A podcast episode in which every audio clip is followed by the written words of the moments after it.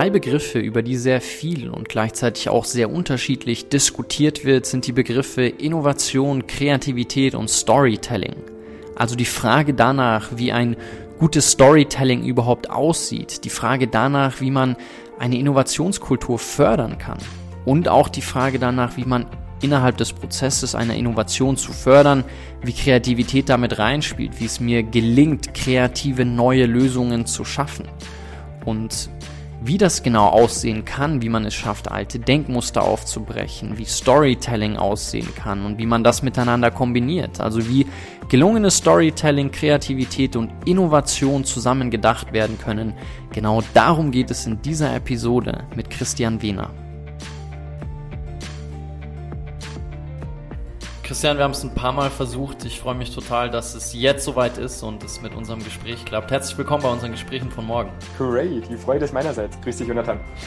Lass uns mal einsteigen mit einem Thema, worüber wir in diesen Podcast-Gesprächen bisher ganz, ganz wenig gesprochen haben, und zwar Familie. Also ich will mit dir natürlich viel über Innovation heute sprechen, aber mhm. du bist ja jetzt seit mehreren Monaten glücklicher Papa, hast ja vorhin auch schon von deinem Sohnemann geschwärmt und ähm, erzähl doch mal so ein bisschen, wie es dir als, ja, wie es dir als Papa geht und vor allen Dingen, wie das ein kleines Kind haben ähm, und einem Kind beim Aufwachsen zusehen, dir dabei hilft, Innovation zu treiben, auf neue Gedanken zu kommen, neue Ideen zu entwickeln. Mhm. Äh, spannende, spannende Sichtweise, das mit dem Thema Innovation zu koppeln. Ähm, ich finde es mega. Also wir gehen in der Elternrolle sehr, sehr gut auf und wir sind äh, vom, vom Glück geküsst, dass unser Sohn, der jetzt sieben Monate alt ist, wahnsinnig interessiert und glücklich ist. Also das, wir haben relativ selten Momente, die uns jetzt irgendwie im, im, im Alltag wirklich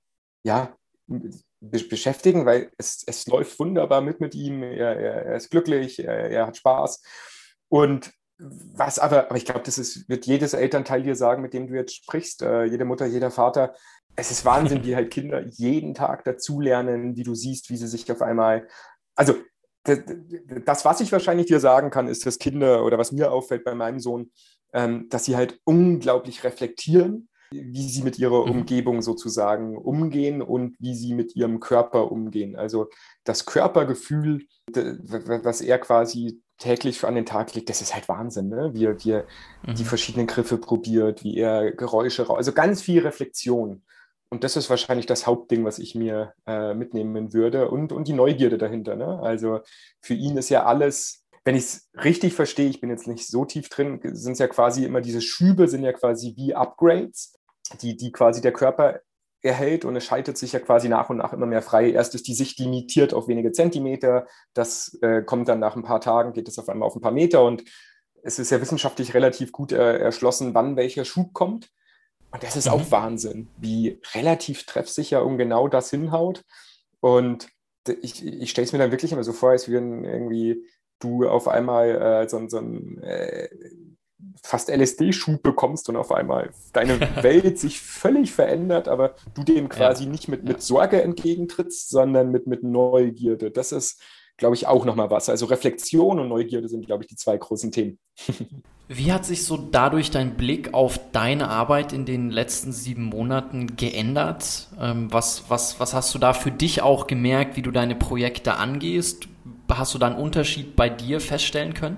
Hm, wenn, dann wahrscheinlich eher, dass mir die Work-Life-Balance noch mal ein bisschen mehr bewusst geworden ist. Also doch, das ist ein Thema, wo ich schon sage, da bin ich auf, also ich glaube, wir befinden uns seit Jahren ja schon in so einer äh, veränderten Wertegesellschaft, die auf einmal gar nicht mehr das, das Work hard, work hard, also ich will jetzt ja keinen zu nahe gehen, aber ich fand es jetzt nicht mehr unbedingt ähm, äh, cool, am, am Freitag um, um 21 Uhr noch irgendwo zu posten, dass ich noch im Office sitze und hart arbeite.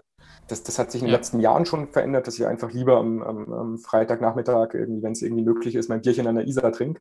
Das hat sich tatsächlich auch nochmal verstärkt, dass ich probiere, noch effektiver zu arbeiten, ähm, halte da relativ wenig von irgendwelchen Kalendersprüchen und täglich ein Prozent mehr. Ich probiere einfach tatsächlich, mich noch ein Ticken mehr zu konzentrieren, um einfach noch mehr Zeit mit, mit meiner Frau und meiner Familie zu verbringen. Da gibt es ja auch ganz spannende Theorien und Ansätze drüber, inwieweit dieses den Kalender komplett vollpacken, gar keine Zeit mehr für andere Dinge zu haben, morgens früh aufzustehen, sich gleich wieder mit Themen zu befassen, gleich aufs Handy zu schauen, abends das Letzte, was man macht, ist irgendwie nochmal Input zu bekommen. Ich glaube, da ein Ansatz heißt Unconscious Thought Theory, die besagt, dass wenn wir gar keine Freiräume mehr haben, dann können wir auch nicht mehr kreativ irgendwelche neuen Dinge entwickeln. Und ich glaube, und wenn wir anfangen über Innovation gleich zu sprechen, um da neue Dinge entwickeln zu können, brauchen wir ja diese Freiräume auch. Also das ist ja ganz zentral und ähm, vielleicht kannst du mal ein bisschen auch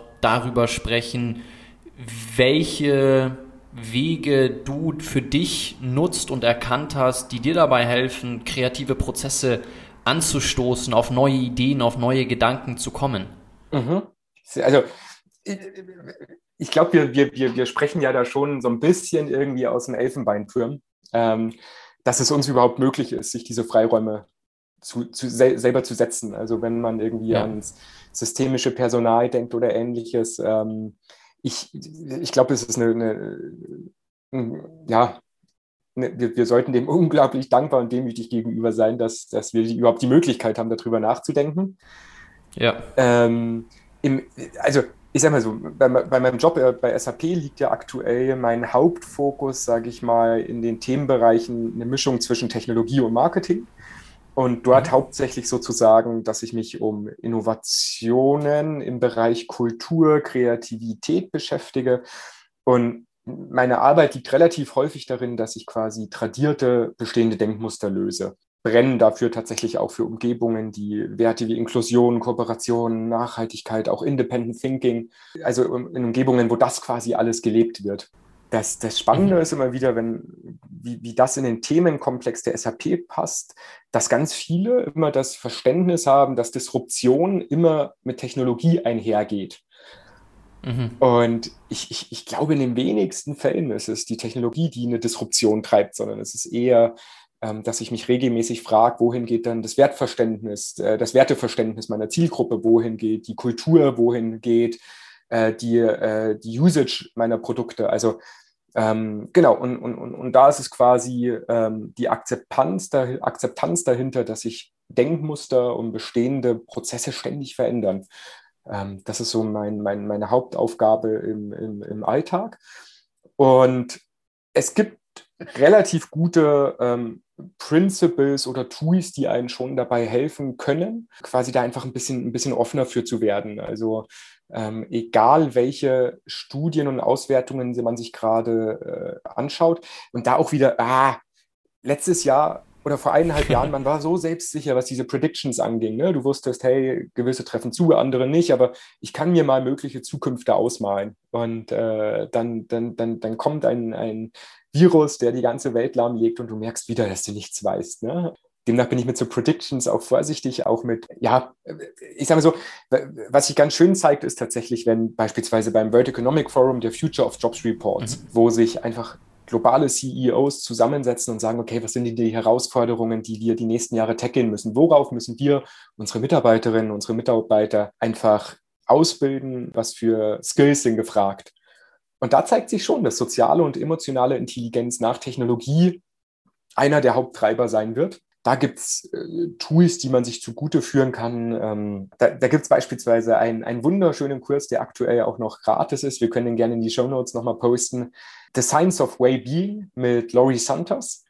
Und mhm. äh, das ist ein Kurs, le leider auf Englisch, es gibt noch nicht in der deutschen äh, Übersetzung, ist aber relativ simpel gehalten und da geht es quasi so ein bisschen um die Missverständnisse des Glücks, Annahmen, die wir treffen, die aber wissenschaftlich überhaupt nicht zutreffen und unseren Alltag ja überhaupt nicht nicht das bringen, was wir annehmen, dass das, reinkommt sozusagen. Also äh, dieser Kurs fordert einen wunderbar auf, die Komfortzone zu verlassen, äh, gibt einen wieder so ein bisschen Kreativität zurück. Ähm, es gibt tolle Tools wie beispielsweise Journaling, ähm, nicht zu verwechseln mit dem, mit dem Tagebuch. Also äh, ich glaube, im, im, Englischen gibt es ja dann auch das Diary und das Journaling sind nochmal zwei unterschiedliche Sachen, auch vom Wortstamm her. Und äh, Journaling ist quasi, dass ich mich zu einem Thema dezidiert hinsetze und einfach mal anfange zu schreiben. Und zwar über einen Zeitraum, den ich mir selber vorlege. Äh, meist sind es so 20, 30 Minuten. Und ähm, was, was wichtig ist, dass ich quasi das Ganze aktiv niederschreibe, bestenfalls äh, nicht am Computer, sondern mit dem Stift.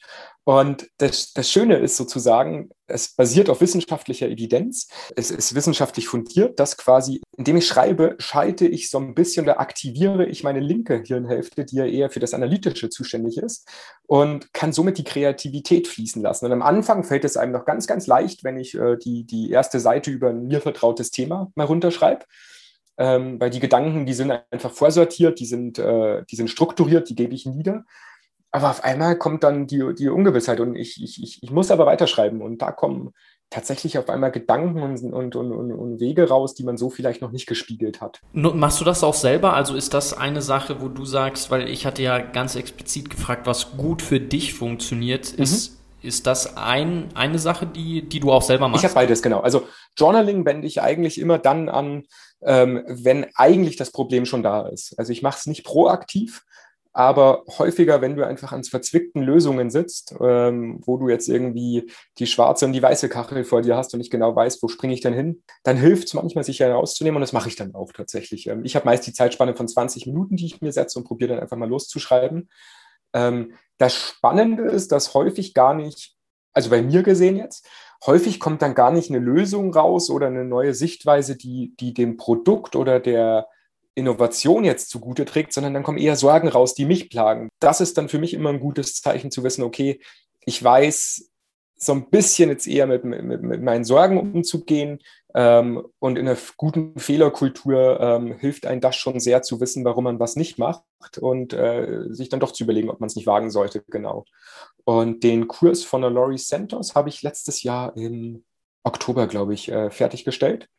Und tatsächlich hat der ein bisschen was in mir verändert, ähm, gerade auch ähm, was so ein bisschen materielle Güter, Status und Co. Kann aber auch mit der Geburt meines Sohnes und auch natürlich mit, mit äh, Corona und Covid einhergehen, ähm, dass ich einfach das Leben doch relativ stark auf die Jogginghose gerade konzentriert.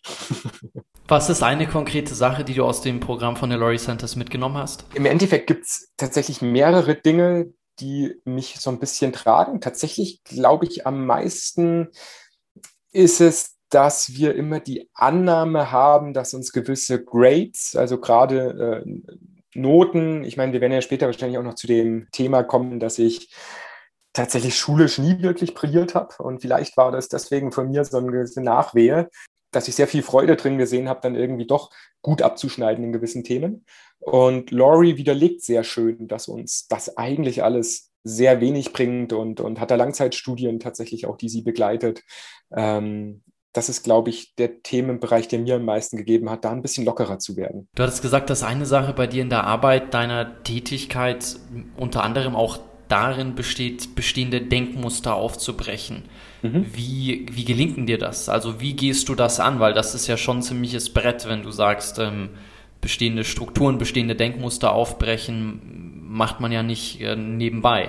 Mhm. Ich wage fast zu behaupten, dass es da Gesprächspartner gibt, die deutlich tiefer reingehen können als ich in die, in die Arbeit dann tatsächlich. Ich sage mal so, lass es mich mal ein Thema höher heben, weil, wie gesagt, ich, ich komme tatsächlich meist erst dann rein, ähm, wenn die, ja, das Wort ist jetzt nicht so, wenn die Nuss schon geknackt ist, weil, ich weiß gar nicht, ob es diese Redewendung gibt äh, oder wie sie gerade in meinen Kopf kommt, aber äh, tatsächlich glaube ich, was relativ gut funktioniert, sind einfach solche Sachen, dass ich spielerisch und mit Gamification an, ähm, an gewisse Herausforderungen rangehe. Ähm, wir hatten letztens ein Team-Meeting, was ganz spannend war, was eröffnet wurde, in dem äh, mein, äh, meine Managerin äh, in Buchstaben in die Kamera hielt. Und wir als Team, wir sind, oh Gott, wie, wie sind wir denn so? Äh, acht, neun Leute, relativ kleines Team im äh, Evangelism Marketing. Und äh, dann, dann, dann, dann stand dort ein, äh, ein Buchstabe und dann hieß es, wir sollen uns jetzt drei Sachen aus der Wohnung holen, die mit diesem Buchstaben beginnen. Und wir haben, ich weiß gar nicht mehr, das war 45, 60 Sekunden Zeit. Und der Kreativste gewinnt. Ey, es hat so viel Spaß gemacht, dass du irgendwie durch die Wohnung tigerst und jetzt irgendwie diesen Sachen mit dem Buchstaben C suchst und äh, das dann auch den Kollegen kurz präsentierst, was du dir dabei gedacht hast. Äh, vieles war dann spielerisch. Und der Gewinn, das war jetzt, ich weiß gar nicht, was es war, am Freitag irgendwie, äh, komm, mach eine Stunde eher Feierabend oder war es irgendwie, auf jeden Fall war es eine Kleinigkeit, aber sowas hat wirklich mal wieder neuen Drive reingebracht und ich glaube, das ist ganz wichtig, dass ich sehr spielerisch und, und äh, an, an Themen rangehe und die auch sehr ähm, make it memorable, also wirklich ähm, so skizziere, auch in Sachen Storytelling, ähm, dass das wirklich auch dann was haften bleibt, ein gewisser Sinn des Ganzen, eine gewisse tiefere Struktur, was ich sehen möchte. Ich glaube, das, das ist sehr wertvoll, wenn es um neue Denkprozesse geht. Das ist ein sehr, sehr cooles Beispiel. Du hast gerade Evangelism Marketing gesagt. Mhm. Äh, ist das einfach eure Abteilung oder wofür steht das oder was, was, was steckt hinter dem Begriff? Das ist der Titel unserer Abteilung, genau. Also aktuell, ähm, vor Corona war ich eine Art, ich nenne es mal Vortragsredner für die SAP, der quasi eingesetzt wurde, wenn es Kundenprojekte gab, wo einfach ein bisschen, wie soll ich sagen, nicht frischer Wind, aber wo die SAP positioniert werden sollte als durchaus innovatives Unternehmen. Und da hatte ich dann so eine 45 Minuten Keynote, eine Stunden Keynote. Und die habe ich dann häufig entweder in, in Executive Meetings mitgehalten oder wurde auch sehr, sehr viel von äh, Eventanbietern äh, eigentlich rund um die Welt gebucht und durfte die Vorträge dann auch auf großen Bühnen halten. Und durch Corona ist das Ganze ja dann quasi fast komplett auf den, auf den Stillstand gekommen. Und irgendwie war der Vortrag so, wie soll ich sagen, so interaktiv, dass es mir am Anfang ähm, durchaus schwer fiel, den eins zu eins ins, ins, ins Digitale zu transformieren, weil du einfach so viele äh, Übungen mit drin hattest, wo du ein Gegenüber brauchtest. Und dann hat äh, mein, mein damaliger Chef eine ganz schlaue, äh, einen ganz schlauen Move gemacht. Und zwar hat er gesagt, Mensch, Christian, es baut sich gerade ein neues Team auf vom Evangelism Marketing. Ich leite dich mal dahin aus. Und ähm, da bin ich jetzt seit ungefähr einem Jahr und es macht wahnsinnig Spaß. An was arbeiten wir da? Aktuell, ähm, also die SAP, muss man wissen, hat ähm, um die 440.000 Bestandskunden, wenn ich mich jetzt nicht täusche. Und natürlich ist es inzwischen so, dass du beim Marketing nicht nur mehr, dadurch, dass sich immer mehr auf die Subscription legt, musst du natürlich mit den, mit den Marketingprozessen auch immer mehr die nicht nur Neukunden erreichen, sondern natürlich auch deine Bestandskunden entertainen, ähm, ja. da, damit die quasi die, die Subscription ähm, nicht irgendwann äh, löschen, sondern auch quasi da immer wieder abgeholt werden und, und angesprochen werden. Und wir sind quasi mehr oder minder verantwortlich auf einer globalen Ebene dass wir ähm, für und mit Bestandskunden neue Wege des Storytellings finden aktuell.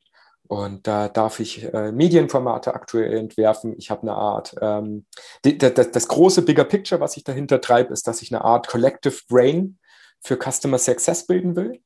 Und das will die Ideen darin auch geteilt werden, dass äh, wir, wir irgendwie gemeinsam mit Kunden auch Fallstricke aufzeigen, woraus sich dann wiederum andere Kunden jederzeit auch bedienen können. Das ist so ein bisschen das, das große Ziel dahinter, genau.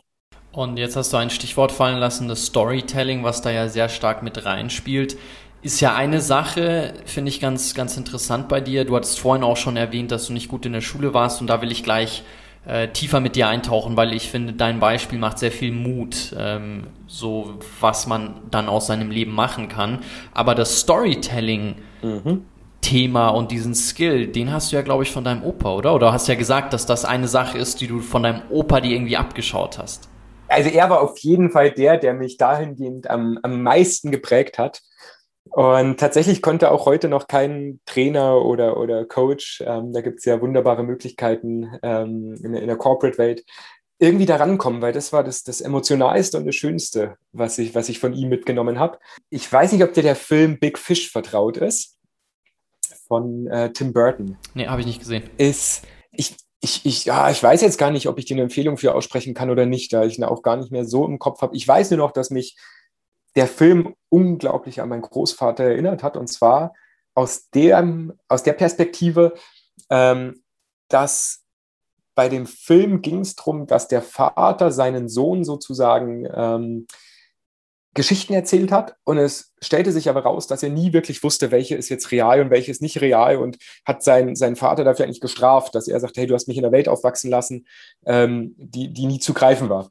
Und ähnlich hat es tatsächlich auch mein Opa gemacht und äh, aber dabei immer mit einem wahnsinnigen Witz und einer Ironie. Also und ein Erlebnis, was mir bis heute im Kopf bleibt und ich glaube, das ist äh, ja war also äh, unglaublich schön. Also ich weiß gar nicht mehr, wie alt ich war, irgendwie sieben, acht, äh, nagel mich nicht fest ähm, stand ich im Bad meiner Großeltern und habe quasi alles zusammengepanscht, was du dir vorstellen kannst. Ne? Also was zu greifen war, habe ich in eine Schüssel gerührt und äh, am, am Ende kam irgendeine zähflüssige Masse raus. Ich bin ganz stolz zu Opa und habe gesagt, Opa, ich habe was erfunden, ich habe ein Haarwuchsmittel für dich erfunden.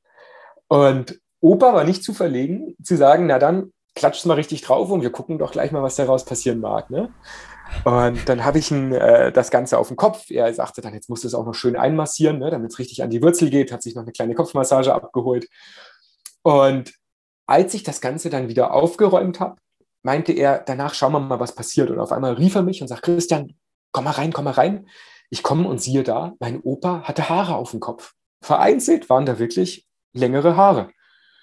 Und dann sagt er, jetzt zieh mal dran, damit wir auch wirklich gucken, ob dein Mittel auch wirklich äh, Power hat und, und das auf den Markt kann. Ich ziehe an den Haaren und ich weiß oder ich wusste nicht, wie er es gemacht hat. Auf jeden Fall waren diese Haare fest. Und für mich, das hat so viel Entdeckergeist in mir geweckt und so viel, ich war so stolz und habe dann das Bad weiter aufgeräumt und bin mit dem Gedanken ins Bett gegangen. Und der hat mich jahrelang irgendwie so ein bisschen mitgetragen.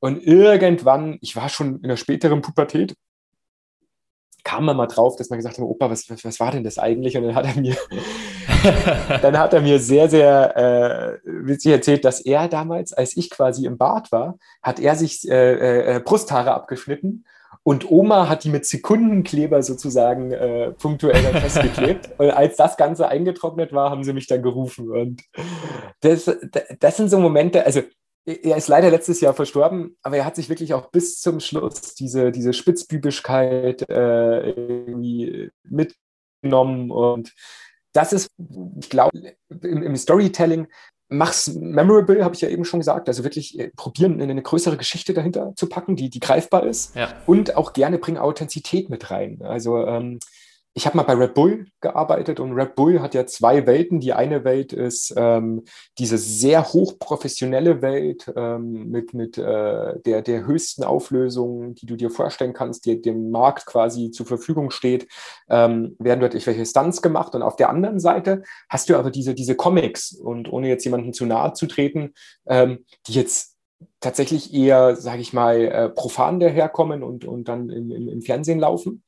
Und diese beiden Welten, die sind, die sind sehr bewusst und aktiv gestreut, sodass ich quasi immer den, den einen Layer habe, der die hohe Professionalität abdeckt und den zweiten Layer, der eher, sage ich mal, authentisch ist. Und im Endeffekt spielt es darauf hin, dass diese, wie soll ich sagen, diese, diese Selbstironie ein Schlüssel zur glaubwürdigen Marke ist, gerade wenn du der Marktführer bist. Damit nimmst du ein bisschen, äh, bisschen Angriffsfläche und das ist, glaube ich, auch was, ähm, was ich daraus gelernt habe. Also die, die Authentizität und das Bigger Picture tatsächlich damit zu streuen. Äh, prägt mich bis heute, ja. Lass uns mal von deinem Opa weitergehen zu dem, was du vorhin schon angesprochen hattest, und zwar deine schulischen Erfahrungen, die ja nicht die tollsten für dich jetzt waren. Also das hast du ja vorhin erwähnt. Ist es so, dass wenn so Mitschüler von früher, Mitschülerinnen sich den Christian heute anschauen, sich wundern und sagen so, boah, hätte ich damals nicht gedacht. Ich meine, du warst ja auf der Hauptschule und, und hast ja wirklich ähm, ja, gekämpft und äh, hattest da jetzt nicht irgendwie deine Riesenleidenschaft, deine inspirierendsten Momente in der Schulzeit, wenn man das mal so sagen kann. Ist das so, hast, hast du noch Freunde aus der Zeit, die sich denken so, wow, der Christian, der hat sich echt gemacht? Ohne dich jetzt selber loben zu wollen? Ah, ganz schwierig, die Frage zu beantworten. Ähm, ja, ich habe noch Freunde aus der damaligen Zeit. Durch diverse Umzüge, die wir damals allerdings hatten nach der Scheidung meiner Eltern, äh, haben sich schon diverse Schulbekanntschaften dann doch irgendwie wieder gelöst im Laufe der Zeit. Aber die Freunde, die ich aus der Zeit noch habe, ja, ehrlich gesagt, da steht jetzt das Berufliche nicht im Vordergrund. Ähm, weder, weder bei mir noch bei denen. Und demnach weiß ich es gar nicht, wie sie es sehen. Ähm, aber ich wage zu behaupten, ein gewisses Kopfschütteln äh, geht, geht mit einher, wenn man das Thema mal ansprechen würde, ja.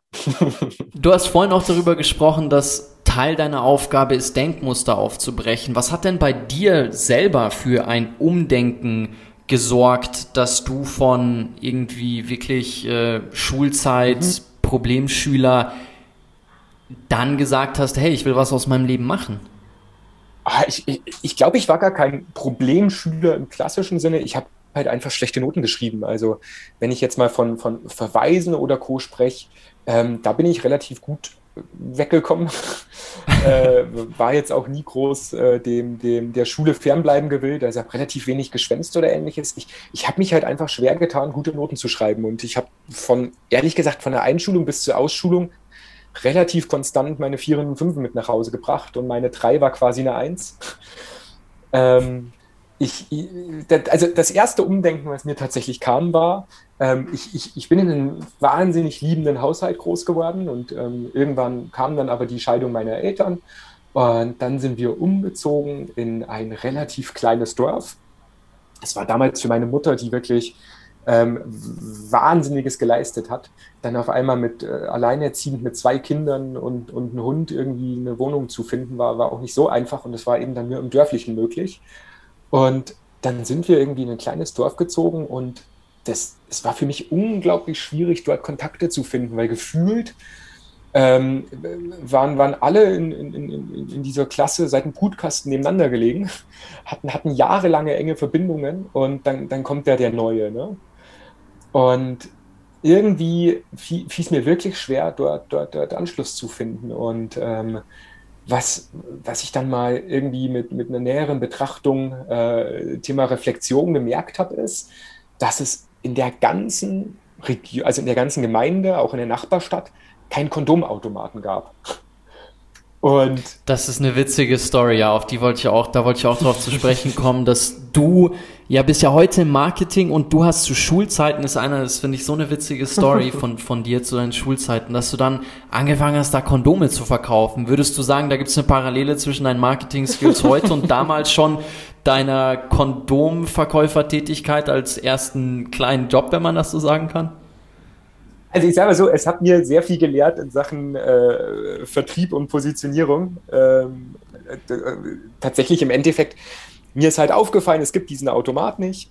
Ähm, und der einzige Weg, um an das heilige Gut zu kommen, lief über die Kasse am Schlecker, wo wiederum äh, von, von einem Klassenkamerad die Mutter an der Kasse saß. Das heißt, da hat sich auch nicht wirklich einer getraut, weil sonst weiß er genau, ne? er wäre äh, spätestens am Abend weiß es auch seine Mutter. Und äh, was ich dann gemacht habe, und das war für mich irgendwie, ich, ich habe es, äh, klingt jetzt sehr, sehr komisch in dem Alter und mit dem Kontext, äh, ich habe es nicht dem Geld wegen gemacht. äh, aber es war für mich ne, ne, irgendwie eine Möglichkeit, Anschluss zu finden, weil ich mir dachte, hey, wenn es das hier nicht gibt, ich komme ran irgendwie, ähm, ich, ich, ich bringe es einfach mal mit und schaue, wie sie reagieren. Und äh, ich war dann am Wochenende immer bei meinem Vater, was, was auch ganz toll war. Und ähm, dann habe ich irgendwie einfach mal so ein 5-Euro-Stück in den, in den Kondomautomaten bei der Apotheke geworfen, kam wieder zurück in, in, in die Schule und auf einmal wurde ich überrannt und alle meinten, boah, du hast ein Kondom dabei, zeig doch mal. Das wurde dann im Schulhof aufgeblasen und war irgendwie eine Besonderheit. Ne? Und irgendwie hat sich dann daraus so ein kleines Business entwickelt. Im Endeffekt war es einfach, ich habe wie eine Art äh, Pokémon, frühe, frühes Pokémon-Kartengame damit entwickelt. Und zwar habe ich dann irgendwann angefangen, das Pricing-System und eine Limitierung dahinter zu schalten. Und ich weiß noch, grün war der teuerste und der seltenste. Ähm, aber in jeder Verpackung war natürlich ein grüner mit drin. Irgendwie, es waren ja immer die Vergleiche Farbspiel. Ähm, und das hat dann tatsächlich echt dazu geführt, dass ich ähm, innerhalb von kürzester Zeit, also von wenigen Monaten, mir eine Playstation von dem Geld leisten konnte. bis dann eines Tages der Elternabend anstand und äh, da war es dann auf einmal, ja, war, war, Mama irgendwie sehr getroffen davon, äh, dass, dass der Sohn da, aber äh, sie hat es mir abends dann nur mit einem Schmunzeln im Gesicht äh, näher gebracht, dass ich das doch lachen sollte und fand es, glaube ich, auch eher amüsant als, ja. aber das war... Der Kondomdealer. ja, Wie alt warst du da? Da war ich wahrscheinlich irgendwie 13, 12, ja, 12 eher, glaube ich, ja. Das war für mich aber tatsächlich so ein Moment, wo ich auf einmal merkte, also ich habe ja schulisch, wenn wir das Thema ganz kurz noch, noch weiter ausdehnen wollen, irgendwann, äh, wir sind dann nochmal umgezogen in eine andere Stadt ähm, und da stand dann der Quali an. Mir fiel es auch dort irgendwie wieder ein bisschen schwer, Anschluss zu finden, obwohl ich äh, echt nicht, ähm, auch zu damaligen Zeiten, mich, mich durchaus irgendwie schon artikulieren konnte, aber es, es fiel mir einfach schwer und dann fand der Quali statt. Ich hatte irgendwie vielleicht auch nach heutiger Ansicht den einen oder anderen, ich glaube, man nennt es gerne falschen Freund, ähm, also äh, wo, es irgendwie dann auch schnell in eine andere Richtung gehen hätte können, äh, wo, wo ich Glück hatte, dass ich da irgendwie äh, nicht hingesprungen bin, äh, rückblickend. Aber dann stand der Quali an und äh, Mist, ich habe ich hab den wirklich also haushoch versemmelt und ich glaube, irgendwie mit einer 5 für den qualifizierenden Hauptschulabschluss äh, nicht geschafft. Ähm, und habe dann gesagt, ich, ich probiere es nochmal und äh, habe freiwillig ein Jahr wiederholt. Das musste ich vorher nie. Ich bin nie sitzen geblieben, sondern immer gerade so durchgekommen. Und äh, ja, im Folgejahr ist mir genau das Gleiche passiert. Ich habe den wieder irgendwie mit 4,8, ich weiß es nicht, versemmelt. Ne? Und stand dann auf einmal dort. Ähm, ich wurde mit 5 eingeschult, äh, relativ früh, und wurde dann, glaube ich, mit 14 oder 15 ausgeschult, was, was äh, sehr, ich bin, bin heute 33 ähm, also äh, ziemlich genau vor der Hälfte äh, meines, meines jetzigen Lebens stand ich dann auf einmal auf der Straße mehr oder minder. Ähm, und ich, ich, ich, musste, also egal wie hart ich gekämpft habe, ich, ich habe nicht mal den, den, den Ausbildungsplatz nicht in Sichtweite gehabt, sondern nicht mal einen Praktika in Sichtweise gehabt, weil ähm, wer nimmt dich ohne Hauptschulabschluss äh, zum, zum Praktika auf? Das war in Bayern damals wirklich, wirklich schwer. Ich hatte allerdings noch mhm. äh, Schulpflicht, da ich ja, ich, ich weiß gar nicht, mit Ende, ich weiß gar nicht, wie es heute geregelt ist. Damals hatte ich allerdings offiziell noch Schulpflicht und kam dann in so eine soziale Trägermaßnahme, die sich quasi äh, mit Partnerunternehmen zusammengeschlossen haben. GSI hieß das Ganze, eine, eine wahnsinnige tolle Organisation, muss ich rückblickend sagen.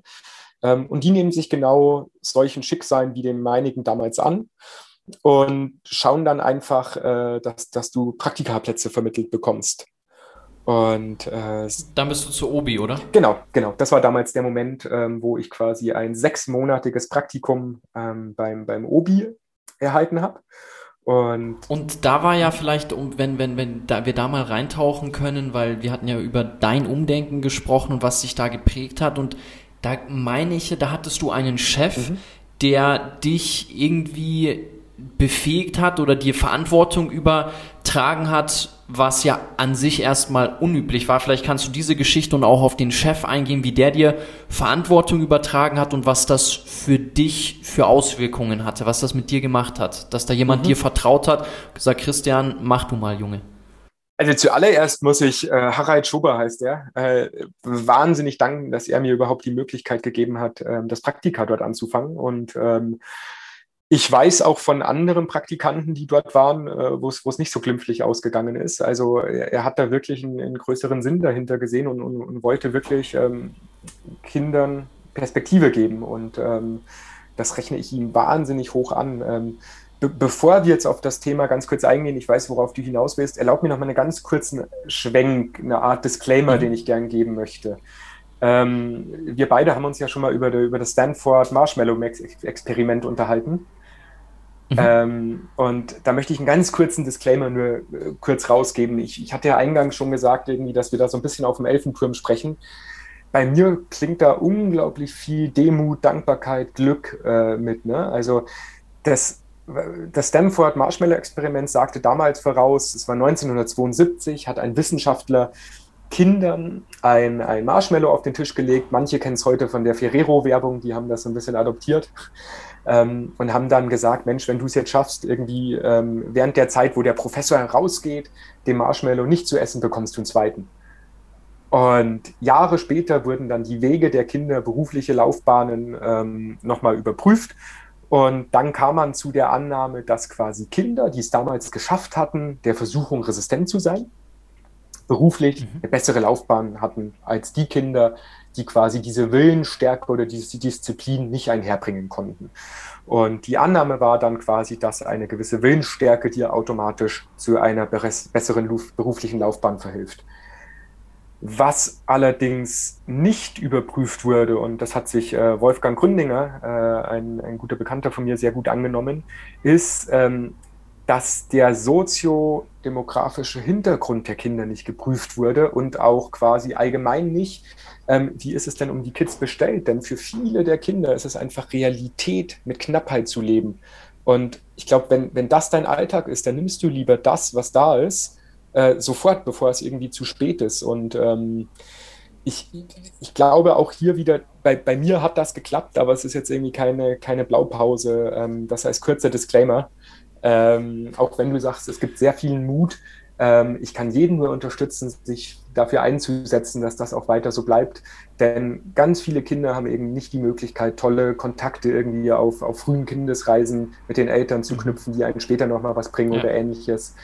Ähm, also auch hier, ich, ich, das möchte ich nur noch mal vorweg schicken, dass, dass es nicht in irgendwie Kalenderweisheiten münzt, ne? Ähm, was man, was man jetzt. Vielleicht, wenn ich da einmal ja. ganz kurz, ganz kurz einhaken darf, weil ein Thema von dir oder das, das erstmal danke für den Disclaimer, dass das Kreativitätsthema ist ja ein riesengroßes Thema für dich und was ich ganz witzig finde, weil du dieses Experiment jetzt gerade erwähnt hast, da kann man ja Videos von diesem Experiment anschauen und was auch nicht ähm, erwähnt wird, ist stellenweise, wie kreativ manche Kids waren, sich dieser ähm, Versuchung, dieses Marshmallow zu essen, wie sie sich dagegen gewehrt haben. Also einige Kids haben ja irgendwie an dem Marshmallow geleckt ohne es zu essen, was ja irgendwie äh, äh, Grauzone, ja. nicht verboten war oder sich irgendwie umgedreht, Augen zugehalten. Also diese Kids dabei zu beobachten, wenn ihr da mal, alle, die jetzt hier zuhören, ähm, ein paar Minuten habt, schaut euch dieses Video unbedingt mal an, weil das wirklich lustig ist, die Kids dabei zu beobachten, wie dieser innere Kampf, ähm, dieses Marshmallow essen zu wollen, äh, wie sie damit umgehen. Sehr schön, ja. ja, im, im, Endeffekt war das genau auch mein Kampf dann, äh, irgendwie beruflich unterzukommen. Und ähm, genau, also Harald Schober hat mir damals die Möglichkeit gegeben. Äh, ich hatte erst sechs Monate Praktikum, das Ganze wurde dann verlängert und dann hatte ich endlich äh, meinen Ausbildungsplatz in den Händen, drei Jahre Einzelhandelskaufmann, äh, IHK geprüft. Ich war wahnsinnig stolz, äh, das machen zu können. Und irgendwie ist dann auch so ein bisschen der Knoten geplatzt tatsächlich, ähm, auf einmal schulisch ähm, wurde ich dann im ersten Jahr wurde ich äh, Klassensprecher, im zweiten Jahr wurde ich sogar Schülersprecher der größten ähm, Berufsschule in Europas, wenn ich mich nicht täusche, in Weiden, die Europaberufsschule. Und ähm, auf einmal lief es da und tatsächlich habe ich mich auch sehr, sehr stark äh, beruflich reingehangen, habe relativ früh mich mit Büchern wie Gang Ho noch in der Ausbildung auseinandergesetzt. Äh, Sammy Moito, Körpersprache, war da wirklich sehr, sehr dahinter. Äh, Siegfried W. Karpmann, was Spiegeln betrifft. Also habe es teilweise auch so ein bisschen übertrieben dann. Und eines Tages war es soweit, äh, mein Abteilungsleiter wurde gejust. Und ich war damals in der Abteilung Laminat und Parkett. Und ähm, ja, dann musste Ware bestellt werden. Ein Vorgang, den ich irgendwie 10.000 äh, Mal vorher schon gemacht habe, aber irgendwie habe ich mir in dem Moment damals mit meiner äh, Naivität einberaumt, äh, zu sagen, jetzt ist endlich mal eine Chance, die Dinge zu bestellen, die du glaubst, wirklich gut abverkaufen zu können, Christian. Ne? Und äh, das, das war damals irgendwie schon so ein Guilty Pleasure von mir, Interieur und Design. Und ich habe immer die tollen Kataloge durchgeblättert und diese wunderschönen, ah, das war das Zeitalter irgendwie, als es nur Ahorn und Buche gab. Und ich, ich, ich hatte es einfach satt. Ne?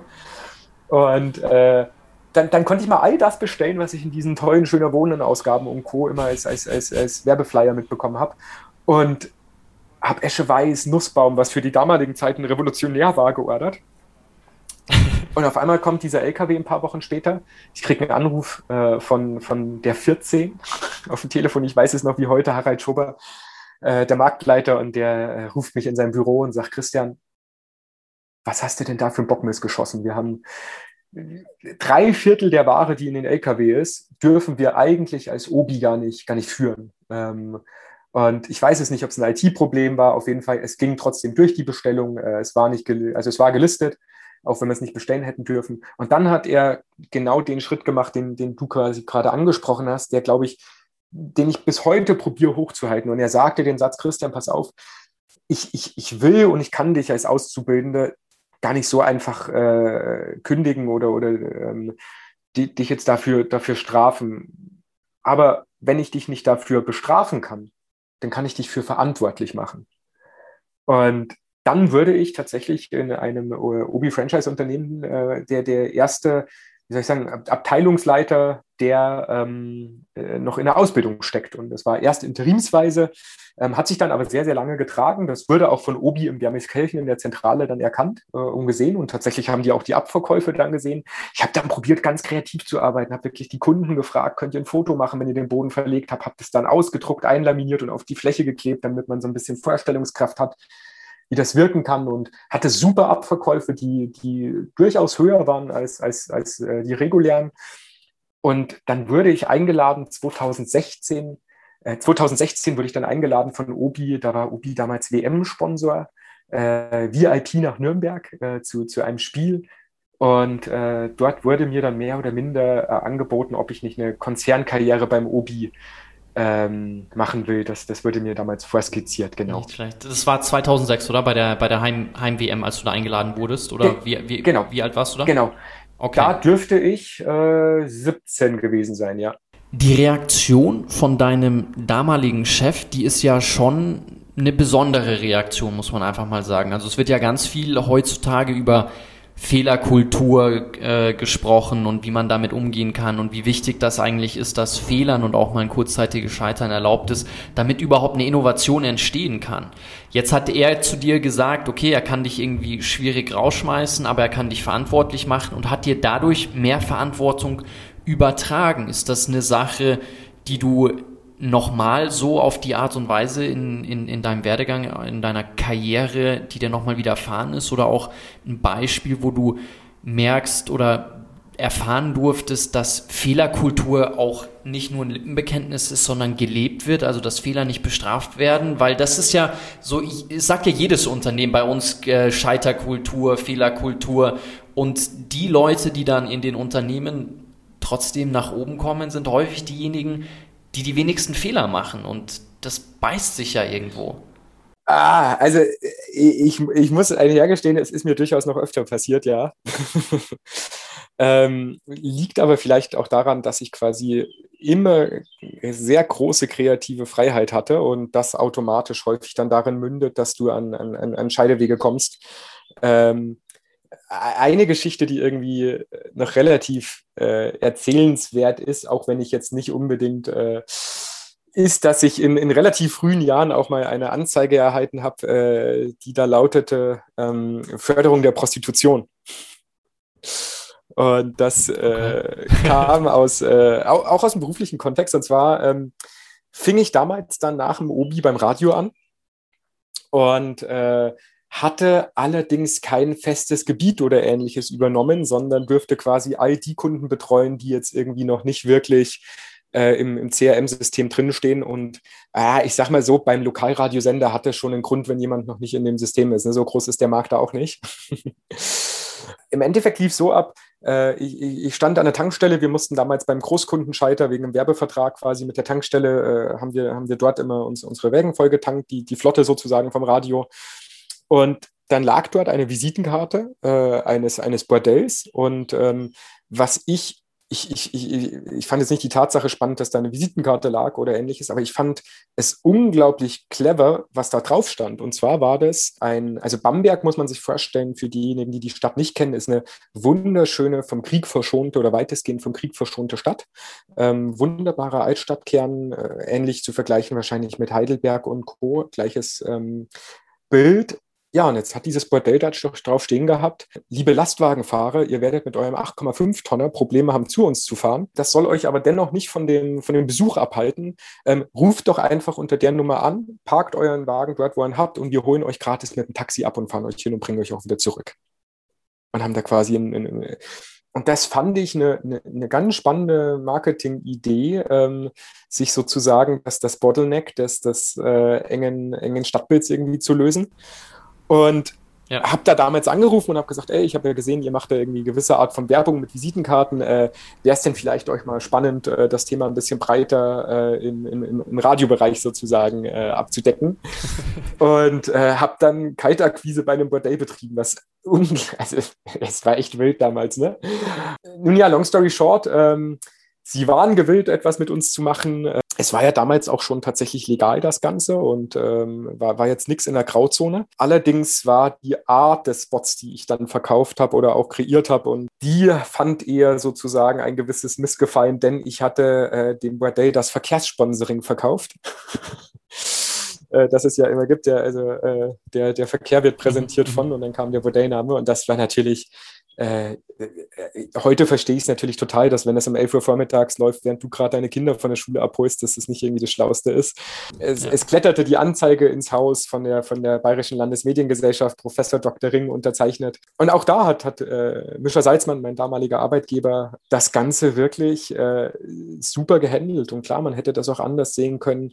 Ähm, aber auch hier wurde quasi äh, die Wagnis und den Mut sozusagen eher belohnt ähm, als, als dass es dann tatsächlich gestraft würde. Und so habe ich doch viele Sachen, glaube ich, die, äh, wo, wo sich der Mut ausgezahlt hat und tatsächlich eine offene Fehlerkultur ja, sich, sich immer wieder als positiv ausgezahlt wird. Und ähm, tatsächlich SAP ist ein Unternehmen, in dem das auch sehr, sehr intensiv gelebt wird, ähm, Learnings sehr intensiv geteilt werden.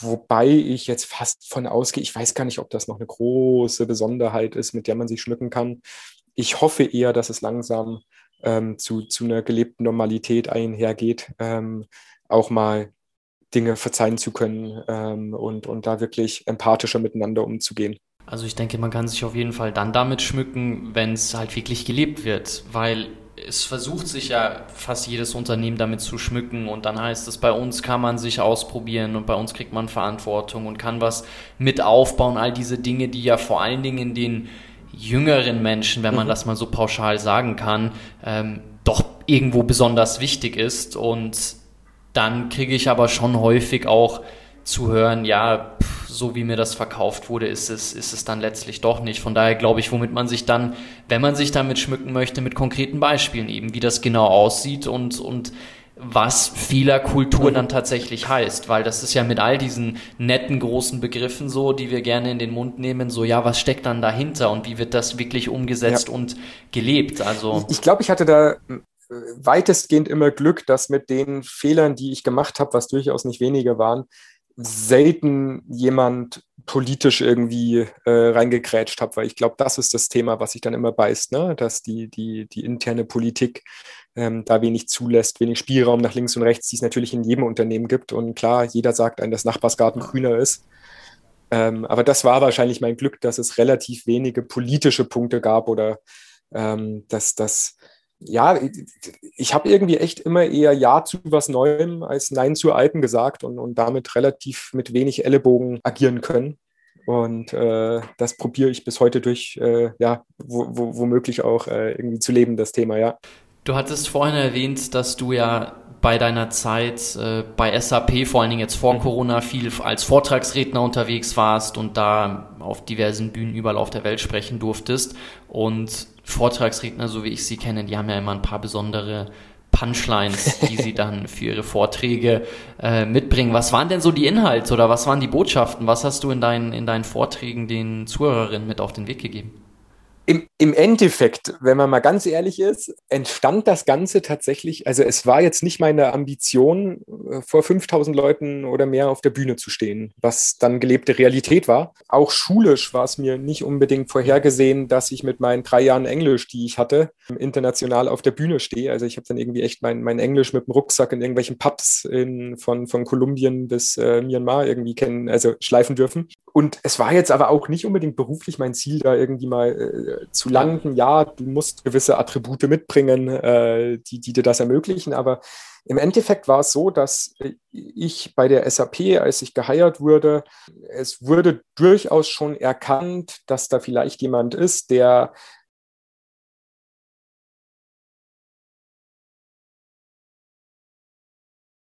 David Foster Wallace hat ja mal sehr schön in This is Water äh, geschrieben, dass so die, die alltäglichsten Sachen die sind, die am schwersten sind, auf links oder rechts zu drehen, weil es einfach die Gewohnheit ist. Ne?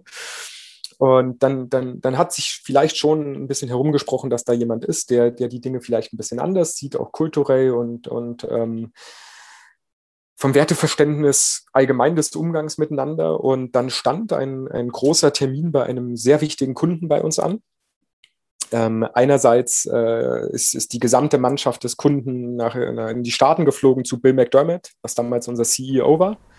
Mhm. Ähm, ja. Hat dort quasi und äh, dann sind sie wieder zurück nach Hamburg, wo das Headquarter ist. Und äh, da war dann nochmal auf, auf deutschem Boden sozusagen nochmal ein, ein, ein, eine Session mit uns. Und ich erhielt damals einen Anruf von, ähm, ich würde ihn auch, also ist auf jeden Fall auch ein Mentor, auch heute noch von mir, ähm, der damals auch bei der SAP tätig war. Allerdings ganz witzig, unsere beiden Wege haben sich dort eigentlich selten gekreuzt und er war auch nicht der Grund, der mich zur SAP äh, getrieben hat. Ähm, aber er rief mich an und sagte, Christian, ich muss da eine, äh, eine Session halten, aber ich krieg's nicht hin. Ich, ich ähm, würde dich aber sehr, sehr gerne dort sehen.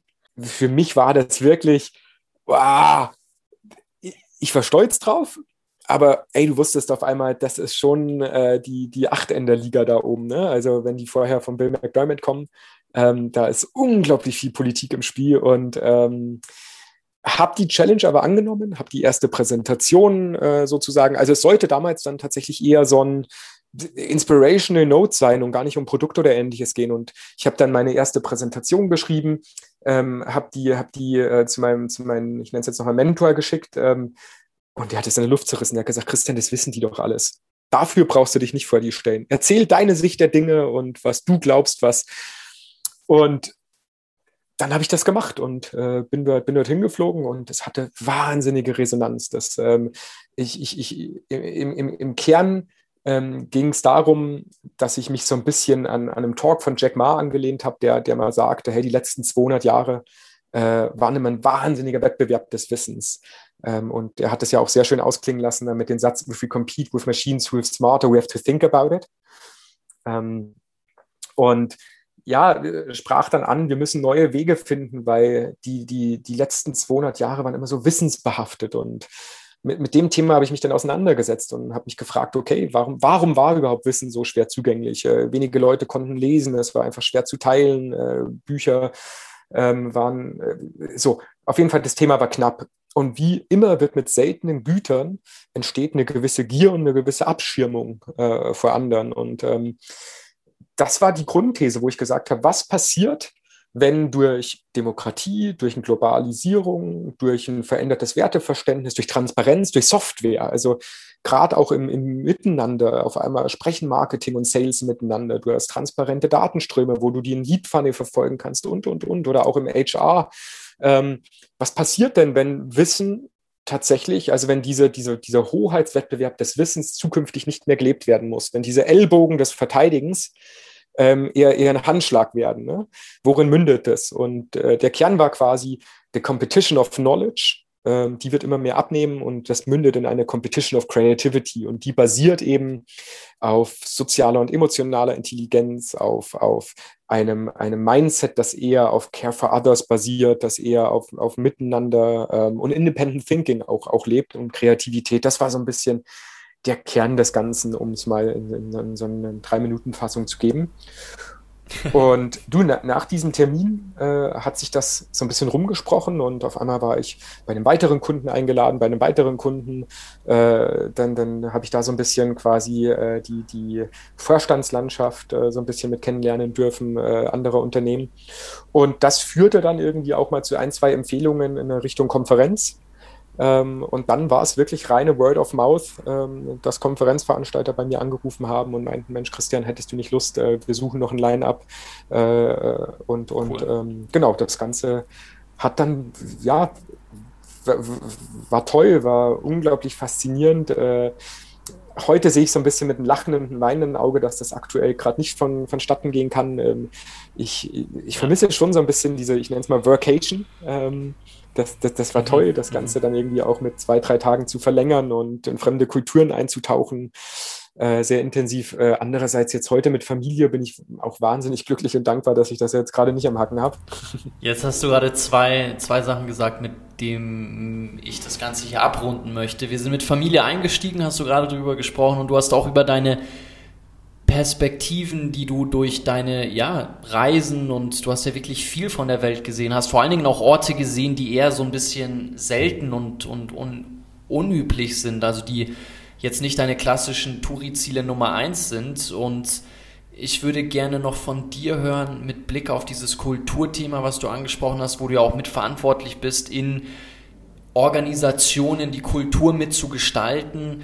Was war für dich eine Erfahrung oder ein Ort irgendwo auf der Welt, wo du kulturell für dich was mitnehmen konntest, weil es ganz anders war als das, was du kennst.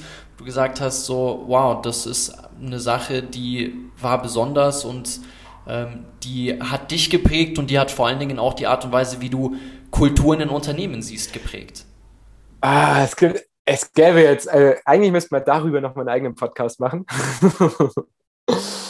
äh, ich, ich, ich mache es kurz und erzähle drei Beispiele, die mir alle drei irgendwie nach wie vor sehr ähm, ans Herz gehen. Das erste ist, ähm, ich habe Myanmar damals bereisen dürfen, als es noch äh, in Militärdiktatur war. Ich glaube, ich war damals 19, das heißt, äh, war, war 33, 19, zwölf Jahre her. Leider befinden sie sich jetzt ja wieder auf dem Weg dahin.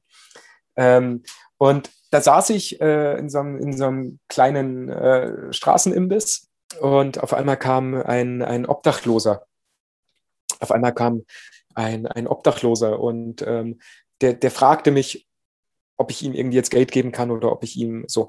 Und ich hatte in mir irgendwie, ich weiß nicht warum, diesen blöden Gedanken, ich muss den jetzt erziehen, weil es werden zukünftig mehr Besucher ins Land kommen. Ich warte jetzt noch ab, bis ich fertig gegessen habe, weil er soll sich nicht angewöhnen, Leute beim Essen sozusagen nach Geld zu fragen. Und es war ein so dummer Gedanke von mir. Ich weiß, ich weiß überhaupt nicht, wie ich drauf kam. Und dann saß ich da und er stand mir noch so ein bisschen im Rücken und ging nicht. Und auf einmal kam quasi der Besitzer dieses Restaurants, macht die Tür auf und ich dachte, er, er, er, er kommt mir jetzt und, und, und zugute und, und fordert ihn quasi aufzugehen. Aber nein, er hat eine Portion Essen für ihn gekocht. Das ist mir so ans Herz gegangen, wo ich mir dachte, wie, mhm. ah, ja.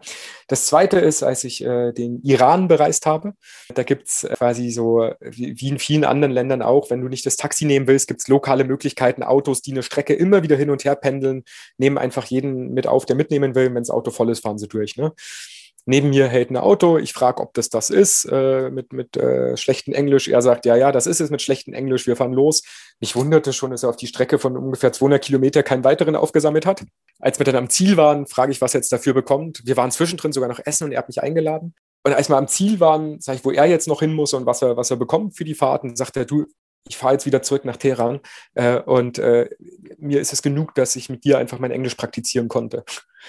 Und als ich dann in diesem Dorf war, es war spät abends, alle Restaurants hatten zu, klopft es tatsächlich, ich glaube, eine Dreiviertelstunde später, als ich dort angekommen bin, klopft es bei mir an der Tür. Ich mache die Tür auf und da steht wirklich eine gesamte Familie mit Kochtöpfen voll, die gesagt haben, wir haben gerade gesehen, wie du hier hochgelaufen bist, du hast doch bestimmt Hunger, wir haben was für dich gekocht. Das sind so Momente, ähm, eine Sache noch, äh, ich weiß, wir sind knapp in der Zeit, eine Sache aber noch, äh, ich war kurz bevor Corona äh, eintritt, halt, habe ich in Usbekistan bereist und da war eine, eine, Situation, die jetzt nicht ganz so schwer ist wie die anderen, gerade die erste. Ich, ich, bin auch wieder, Taxi war voll mit fünf Leuten, ich saß irgendwie mit drin. Äh, aus Respekt mir gegenüber haben sie mir den Vordersitz gegeben und da ist es wie in vielen anderen Ländern, dass du nicht die Taxileistung, du wirst von A nach B gebracht, bezahlst, sondern du wirst schnellstmöglich von A nach B gebracht. Wir sind über eine Bergkette gefahren und irgendwie wird es da oben so kalt, ähm, dass ich äh, ein bisschen trockene Lippen bekommen habe und habe ein Labello rausgeholt und habe mir irgendwie kurz den Labello irgendwie äh, draufgetan. Und das war der Moment, wo ich merkte, ah, Usbeken finden das nicht sonderlich männlich, dass du dir jetzt äh, Labello drauf tust, weil die dachten, es war Lippenstift. Und ab dem Moment hingen die Augen des Fahrers nur noch an meinen Lippen mit der, mit der Erwartung, die müssen sich doch jetzt verfärben. Was hat denn der gemacht? und um die Situation irgendwie wieder ins, ins Ruder zu, zu lenken, mit der Hoffnung, habe ich mir gedacht, ich habe doch noch Fisherman's Friend im Rucksack. Habe die Packung Fisherman's Friend raus und dachte mir so, jetzt zeige ich denen mal, dass ich richtig scharfe Sachen essen kann. Danach werden sie dich wieder ne, als, als äh, als Mann sehen. Ja, hab, hab einen Fisherman's Friend eingeworfen, probiere das rumzureichen und merke auf einmal, ah, du hast es noch schlimmer gemacht, denn Bonbons lutschen kommt auch nicht wirklich männlich. ja, und das sind so die schönen kulturellen Unterschiede, äh, die, ja, die, die ich liebe, wenn, wenn du wirklich nicht mehr weißt, äh, ja, wenn du dich wieder wie ein Kind fühlst, du kannst die Sprache nicht, du, du, du weißt nicht, was auf der Karte steht und du tauchst einfach nur ein und entdeckst dich neu. Das ist wunderbar. Das ist vor allen Dingen, wenn man an Orten ist, wo man merkt, dass selbst Englisch einem gar nicht weiterhilft und du, ja, dich, die Sprache zu einem einerseits limitierenden Faktor und andererseits irgendwie auch einem total öffnenden mhm. Faktor wird, weil du halt andere Wege findest, dich zu verständigen. Christian, es macht, macht sehr viel Spaß, dir zuzuhören. Ähm, vielen, vielen Dank für das Gespräch. Hat, hat mir viel Freude gemacht. Ich hoffe, dass alle, die hier zugehört haben, ebenfalls äh, ja, Spaß hatten und vor allen Dingen auch, auch einiges von dir mitnehmen durften. Danke. Kann ich nur zurückgeben. Vielen lieben Dank. Wenn irgendwie was sein sollte, äh, man erreicht mich sehr, sehr gerne äh, unter meinem LinkedIn-Profil. Äh, wenn irgendwie Fragen sein sollten, gerne jederzeit auf mich zukommen. Und ich bedanke mich recht herzlich, Jonathan. Hat großen Spaß gemacht und wünsche dir noch einen schönen Tag.